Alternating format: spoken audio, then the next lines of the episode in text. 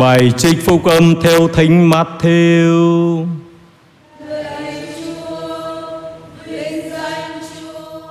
Khi những người biệt phái nghe tiếng Chúa Giêsu đã làm cho những người sa đuê siêu câm miệng thì họp nhau lại. Đoàn một người thông luật trong nhóm hỏi thử người rằng: "Thưa thầy, trong lề luật giới răn nào trọng nhất?" Chúa Giêsu phán cùng người ấy rằng: Ngươi hãy yêu mến Chúa là Thiên Chúa ngươi hết lòng, hết linh hồn và hết trí khôn ngươi. Đó là giới răn thứ nhất và trọng nhất. Nhưng giới răn thứ hai cũng giống giới răn ấy là Người hãy yêu thương kẻ khác như chính mình ngươi. Toàn thể nhà luật và các sách ngôn sứ đều tóm lại trong hai điều răn ấy. Đó là lời Chúa.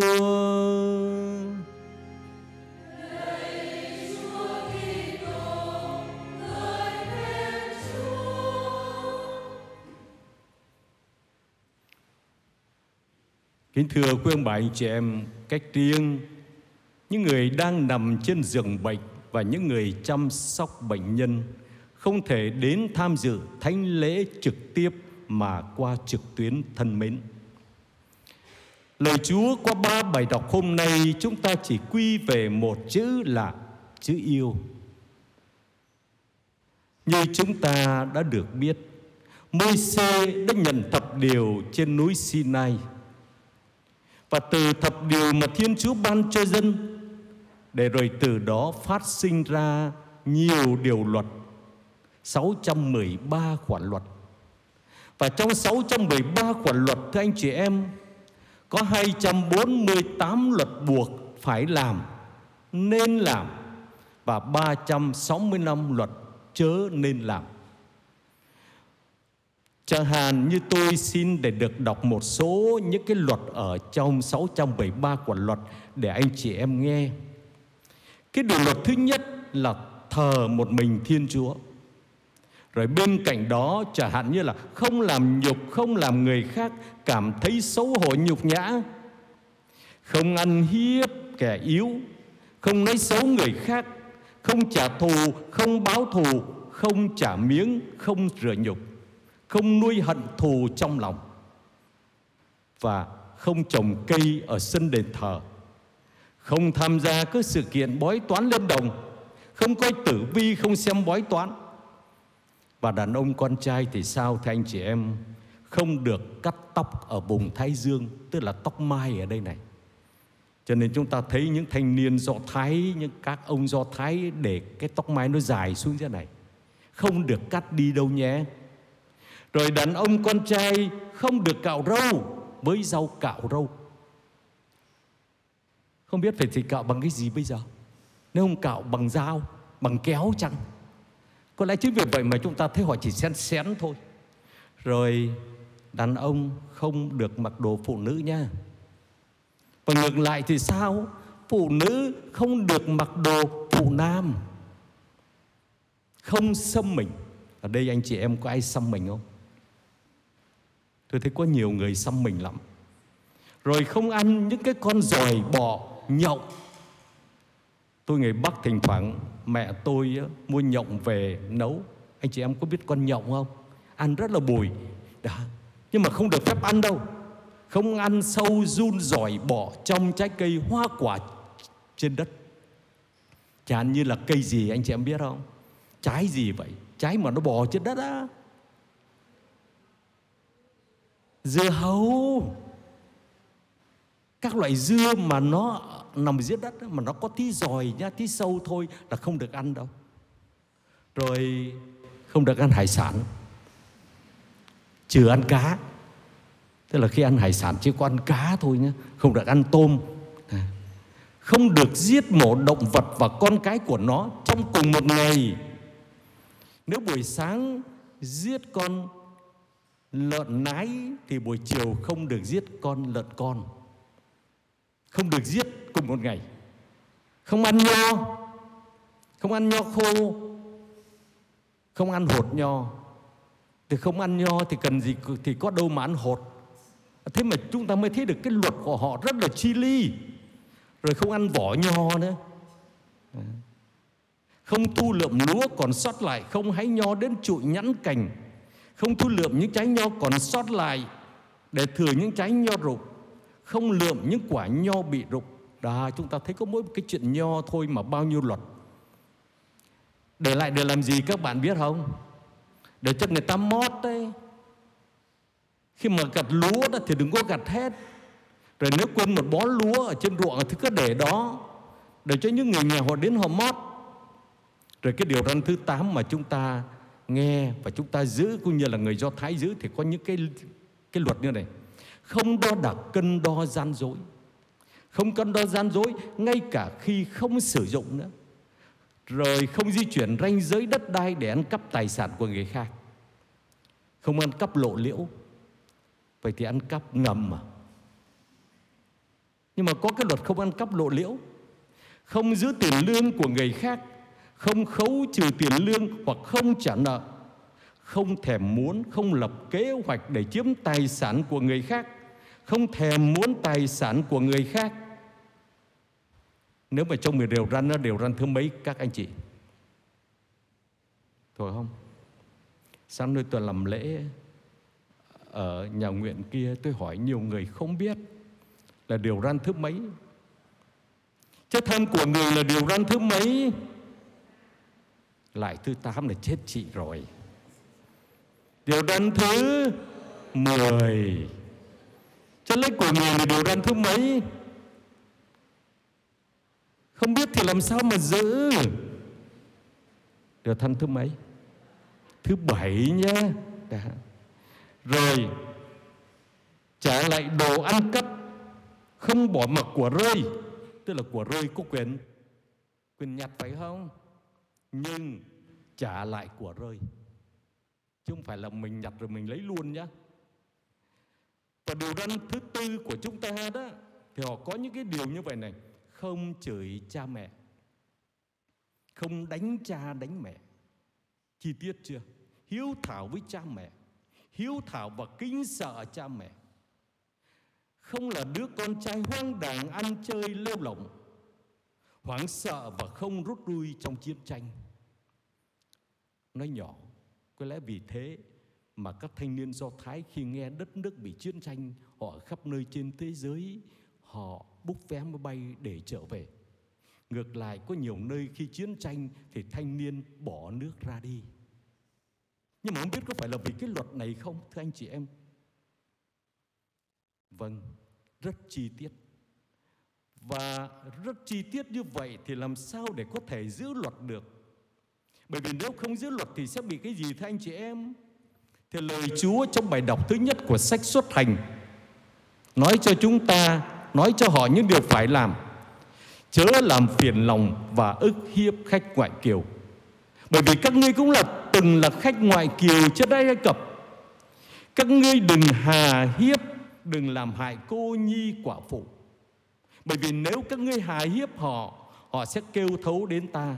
Chính ta sẽ nổi cơn thịnh nộ, Sẽ dùng gươm giết các ngươi.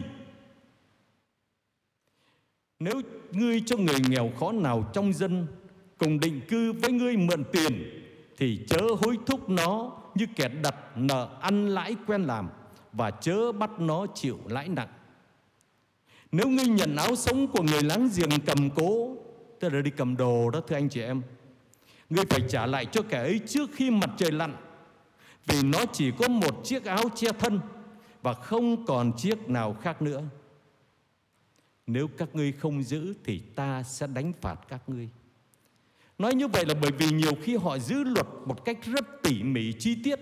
Bởi vì họ sợ nếu họ không giữ thì sẽ bị chua phạt. Và thưa tất cả các anh chị em, Riêng về cái chuyện phải thờ Chúa hết lòng đó thì lời Chúa trong thư thánh Phaolô tông đồ gửi thế nữ Thessalonica là không được thờ ngẫu tượng, tức là chỉ thờ một mình Thiên Chúa thôi.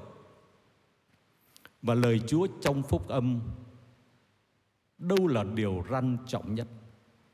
Đấy là lời hỏi của vị thông luật để thử Chúa Giêsu. Và cũng chính họ cũng cảm thấy thắc mắc nữa là bởi vì giữa một rừng luật như vậy thì đâu là luật chính yếu mà tôi phải giữ. Cho nên Chúa Giêsu nói gì? Ngươi phải yêu mến Thiên Chúa hết lòng, hết sức, hết linh hồn, hết trí khôn và phải yêu thương người thân cận như chính mình. Thưa tất cả các anh chị em, đó là luật của người Do Thái thôi. Ngươi phải yêu mến Thiên Chúa hết lòng, hết sức, hết linh hồn, hết trí khôn Tức là yêu Chúa một cách trọn vẹn cả con người Dù có phải hy sinh mạng sống của mình thì cũng sẵn sàng và yêu người thân cận. Người thân cận đối với người Do Thái là những người đồng hương đấy. Nên những người có sợi dây huyết nhục ràng buộc đấy. Thế nhưng Thánh Mắt Theo còn vượt xa những người thân cận của tôi mà còn đặt ra tôi là người thân cận của ai? Như chúng ta nhớ lại câu chuyện người Samaritano nhân hậu trong tin mừng của Thánh Luca. Khi người bị đánh bầm dập, bị cướp và đầy mình mẩy vết thương trên đường, thì ai là người thân cận của anh ta? Nhưng sau đó thì Chúa Giêsu bảo, vậy thì tôi là người thân cận của ai? Ai là người thân cận của tôi đó là những người họ hàng thân thiết ruột thịt của tôi những người láng giềng của tôi. Nhưng hơn thế nữa tôi là người thân cận của tất cả mọi người và vì là thân cận của tất cả mọi người cho nên tôi phải sẵn sàng hy sinh giúp đỡ họ. Và thưa tất cả các anh chị em cái tiêu chuẩn để định chúng ta trong ngày phán xét là chiên hay là dê đó là tiêu chuẩn tình yêu. Thiên Chúa không hỏi chúng ta có bao nhiêu nhà, bao nhiêu cửa, bao nhiêu tài năng, bằng cấp. Không. Vì xưa ta đói các ngươi cho ăn, ta khát các ngươi cho uống, ta mình trần các ngươi cho mặc, ta đau yếu tù đầy các ngươi thăm nom. Lời Chúa có bao giờ con thấy Chúa đói mà cho ăn khát mà cho uống, mình trần cho mặc đau yếu tù đầy mà thăm đâu. Điều gì các con làm cho một trong những kẻ bé mọn là các con làm cho thầy Dù cho người nghèo một chén nước lã Và ngược lại người đứng bên hàng di Vì xưa ta đói các ngươi không cho ăn Ta khát các ngươi không cho mình trần Không cho mặc đau yếu tù đầy không thăm Lời Chúa có bao giờ con thấy Chúa đói Chúa khát Chúa mình trần Chúa là khách lạ tù đầy mà thăm Mà cho ăn cho uống đâu? Điều gì các ngươi không làm cho một trong những anh em bé mọn là không làm cho thầy? Vậy thì thưa tất cả quý anh chị em Yêu người thân cận như chính mình Ai là người mà cần chúng ta Cho ăn, cho mặc Chăm nom, chăm sóc? Người thân cận đó Không ai xa lạ là cha, là mẹ, là ông bà của mình Là những người nằm trên giường bệnh Thưa tất cả quý anh chị em. Những người ruột thịt của chúng ta đấy Mà chúng ta phải có trách nhiệm chăm sóc họ. Thế nhưng thưa anh chị em nói cho một ly nước thay một tấm áo đối với những người già bệnh tật không dễ đâu.